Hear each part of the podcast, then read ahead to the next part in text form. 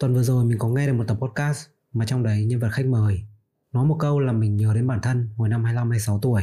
Thời điểm đấy thì mình đang làm ở vị trí biên tập viên cho một trang báo mạng và mình đã làm cái công việc đấy suốt 5-6 năm rồi.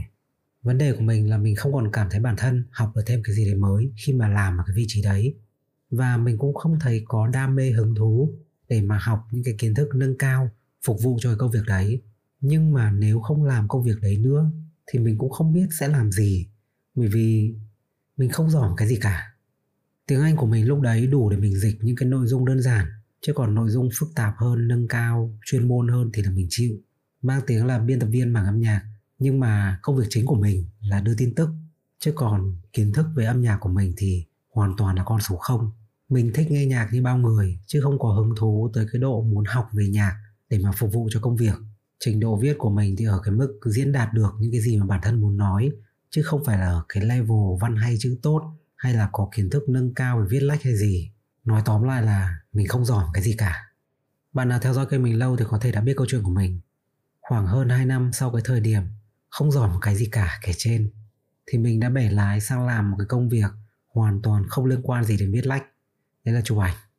Và sau khoảng một năm làm cái công việc mới này, thì mình đã bắt đầu kiếm được cái thu nhập cao hơn hẳn so với cái hồi còn làm biên tập viên. Vì mình đã kể chi tiết trong video mình tự học chụp ảnh và kiếm tiền như thế nào, nên ở đây mình sẽ chỉ nói ngắn gọn. Thời điểm mà mình cảm thấy bản thân không giỏi cái gì, cũng là lúc mà mình bắt đầu thích xem youtube nhiều và mình bắt đầu hứng thú với cái việc làm video. Mình thích xem những cái video dạy về cách làm video, thích xem những cái video đẹp, video hay của nước ngoài. Rồi sau đấy bắt đầu gom tiền, mua một cái máy ảnh cũ và mở cái kênh youtube đầu tiên của mình.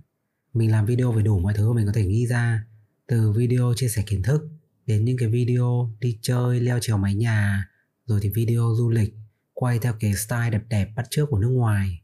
Bạn đừng hình dung ra cái gì quá là hoành tráng, bởi vì hồi đấy mình mới tập tuệ làm thôi, nên là video của mình rất là phèn. Sau khoảng một năm cứ làm video chơi chơi cho bản thân như thế, thì trong một lần mà mình xin cái chị phóng viên cùng công ty cho mình đi làm tin ké để mình làm cái video về concert của Hải Tuấn, thì mình đã rẽ hướng sang chụp ảnh lý do là bởi vì hồi đấy mình chưa có cái lens hợp để mà quay chụp sân khấu, nên là mình phải bỏ ra 200 nghìn để thuê lens. Mà kiểu mình tiếc 200 nghìn ấy, nên là mình thấy là thôi, cả quay cả chụp luôn cho nó bỏ cái tiền thuê lens. Mà theo kinh nghiệm của mình thì ôm đồm ấy, chỉ có toang thôi. Nên là cái video của mình hôm đấy dở ẹt. Nhưng mà bù lại, cái bộ ảnh cho bỏ tiền thuê lens ấy, thì lại được fan của Hải Tuấn share nhiều và đấy có thể coi là cái dấu mốc đã đưa mình đến với cái công việc chụp ảnh Quay lại tập podcast mà mình nhắc đến ở đầu video. Đây là tập podcast phỏng vấn Amy Porterfield, tác giả, diễn giả, chuyên gia về online marketing và hiện đang là CEO của một cái business tập trung vào cái việc giúp cho những cái nhà khởi nghiệp phát triển công việc kinh doanh online. Nhưng trước khi lên làm chủ như hiện tại thì Amy cũng từng đi làm công việc văn phòng và mặc dù không ghét cái công việc của mình nhưng mà cô muốn được tự do. Tôi muốn được làm việc khi mà tôi muốn, ở nơi mà tôi muốn, theo cách mà tôi muốn. Nhưng mà ở thời điểm đấy Amy không biết là mình có thể làm được gì. Cô nói một người bạn của mình là Cậu biết viết lách. Cậu có thể làm các công việc viết lách freelance. Còn mình không có một cái kỹ năng gì để có thể mở một cái business của riêng mình hết. Không có một kỹ năng gì hết. Tôi nhanh đến hiện tại. Amy Porterfield hiện đang là CEO của một cái business trị giá 85 triệu đô. Chủ của một cái podcast có hơn 50 triệu lượt tải về. Và cuốn sách đầu tay mà cô vừa cho ra mắt hồi tháng 2 năm nay đã lọt cái top bán chạy nhất của New York Times. Mình không dám nói là tất cả bởi vì mình không có số liệu, nhưng mà mình nghĩ là hầu hết chúng ta đều có thể ít nhiều nhìn thấy bản thân trong cái câu nói của Amy. Mình không giỏi một cái gì cả.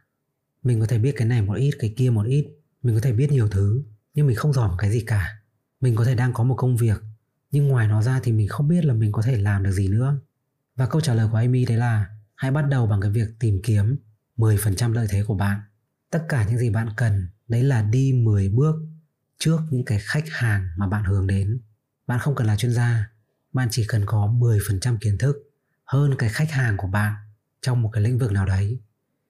Để mình ví dụ cụ thể, mình tự học chụp ảnh trên YouTube và hồi đầu mặc dù trình độ của mình chưa bằng ai nhưng mình vẫn hơn phần đông những người ngoài kia ở cái khoản là mình biết cách vận hành một cái máy ảnh, mình biết khẩu, tốc, ISO, bố cục, ánh sáng, biết chỉnh ảnh trên Lightroom. Nếu bạn không dành về chụp ảnh có thể bạn sẽ cảm thấy như vịt nghe sấm với những cái mình vừa nói nhưng mà thực ra ấy, 100% nó đều là những cái siêu cơ bản mà bạn hoàn toàn có thể học trên YouTube chỉ trong vòng chưa đến một tuần. Và đấy chính là cái 10% lợi thế của mình so với số đông. Lần mình nhận quay chụp cho một cái tiệm bánh, cái bộ ảnh đầu tiên mà mình chụp cho người ta, người ta ưng, nhưng mà mình không ưng.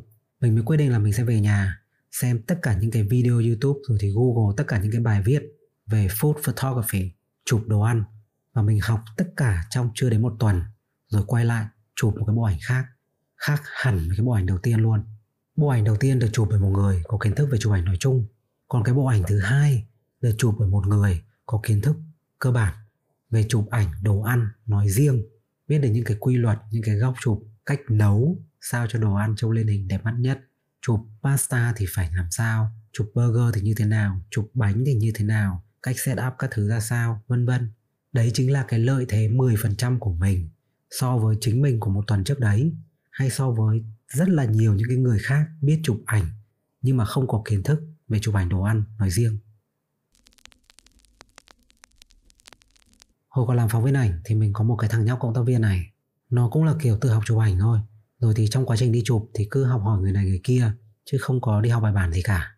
Trình độ nó ở thời điểm đấy thì cũng rất là bình thường thôi, nhưng mà nó được book rất là nhiều job nhá. Từ job chụp follow KOL celeb, đến chụp game show, chụp event, rồi thì chụp hậu trường mv các thứ này kia. Một đồng nghiệp cũng là dân chụp, nói chuyện với mình về cái thằng công tác viên của mình. Bảo là, sao nó chụp như thế mà nó cũng dám nhận job nhỉ? Hồi đầu người ta book em còn chả dám nhận. Cái thằng vừa nói câu đấy với mình ấy, nó chụp đẹp nói chung nó là một cái level khác hẳn với cái thằng công tác viên của mình. Mình kể câu chuyện vừa rồi để cho bạn thấy là bạn không cần là chuyên gia, bạn không cần giỏi theo cái định nghĩa của bạn để có thể bắt đầu tạo ra giá trị cho người khác và mang lại cái nguồn thu nhập cho bản thân. Mình bắt đầu kiếm được thu nhập từ cái việc quay video chụp hình khi mà mình có thể tạo ra giá trị cho những cái người cần cái kiến thức, kỹ năng đấy của mình, cái 10% lợi thế đấy của mình.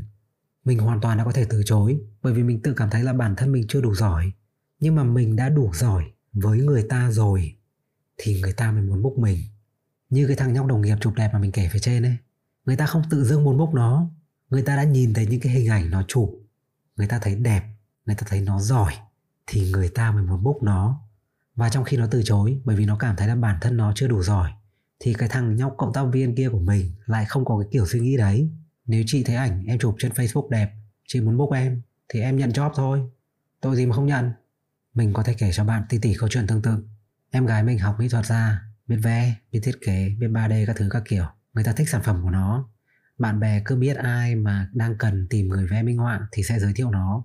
Nên là nó vẫn có job freelance, mặc dù là 8 đời chả bao giờ up sản phẩm lên mạng. Nhưng nó cũng lại cảm thấy là nó không giỏi một cái gì cả. Nó bảo với mình là nó cứ nhìn thấy những cái mà người ta làm ở trên mạng ấy, thì nó lại cảm thấy không thích những cái sản phẩm của nó là một người vẽ chưa được đẹp. Mình sẽ vẫn luôn tìm đến em mình mỗi khi mà mình cần một người vẽ minh họa.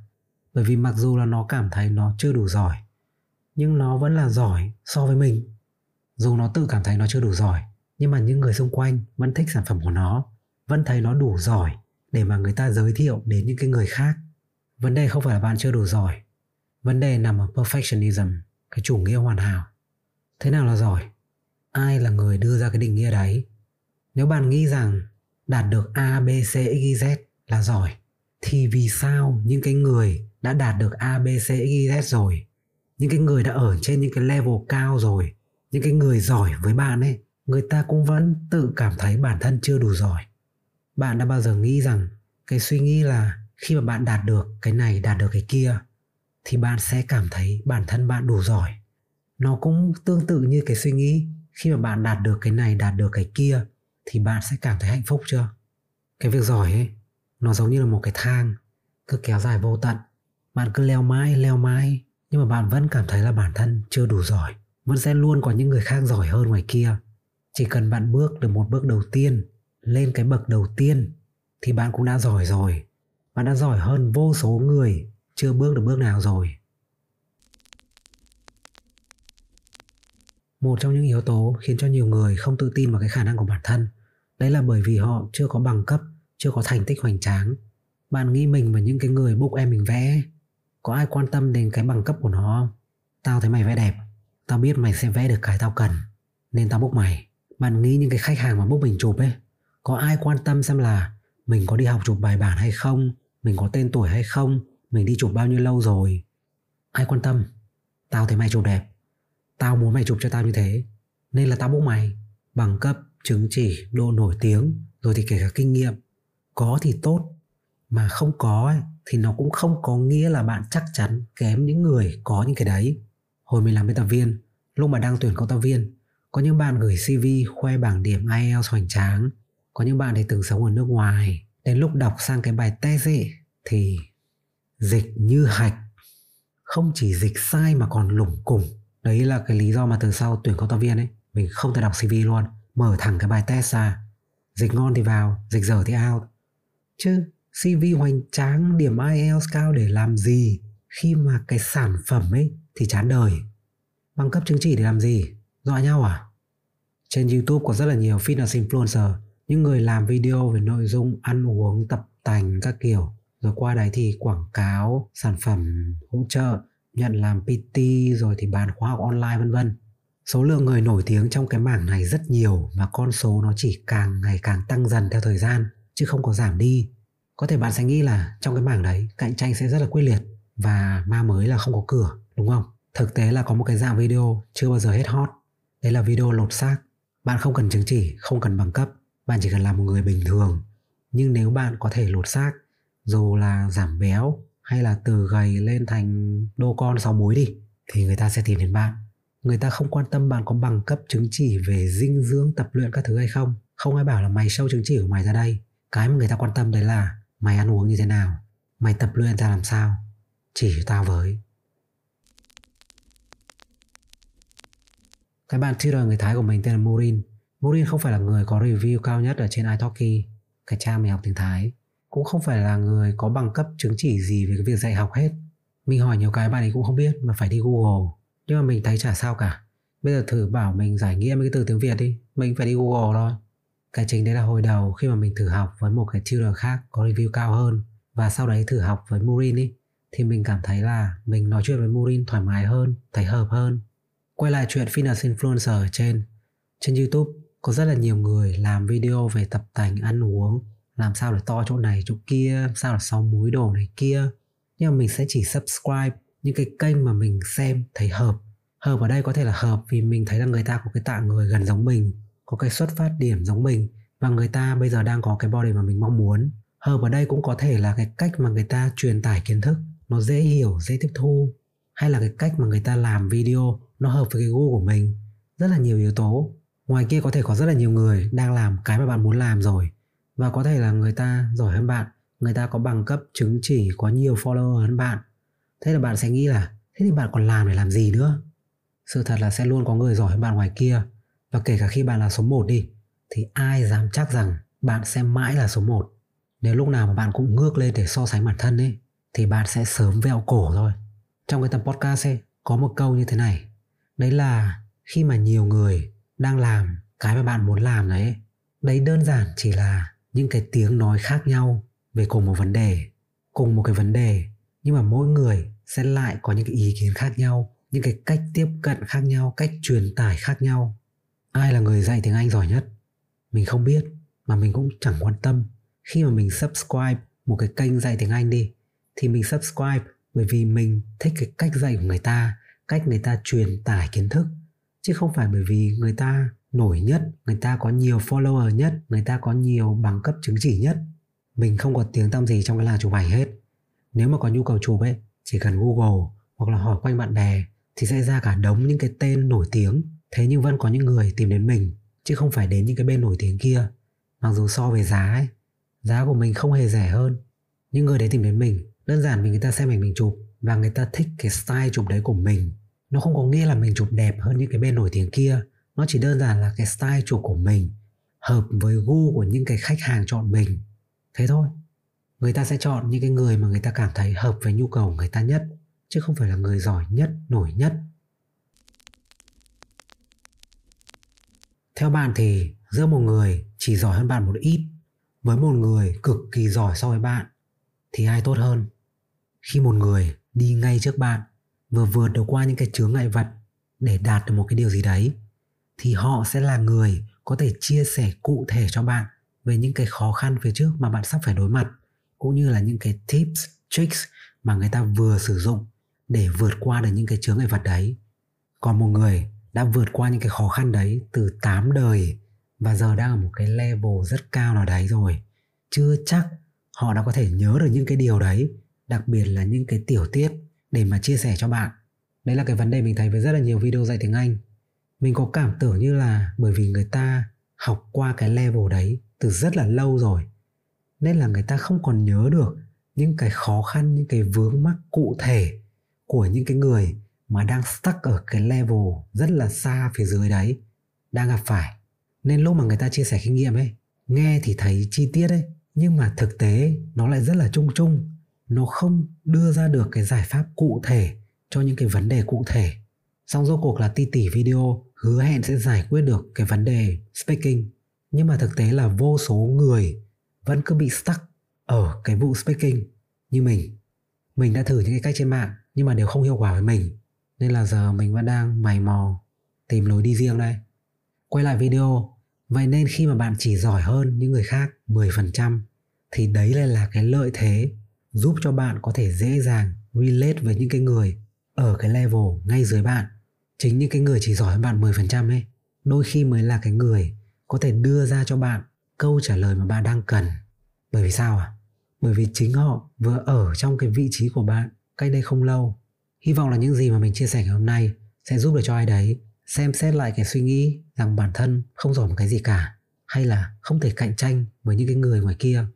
Trong cái video tiếp theo thì mình sẽ chia sẻ sâu hơn về cái cách thức của Amy Porterfield để mỗi người có thể đi tìm cái 10% lợi thế của bản thân.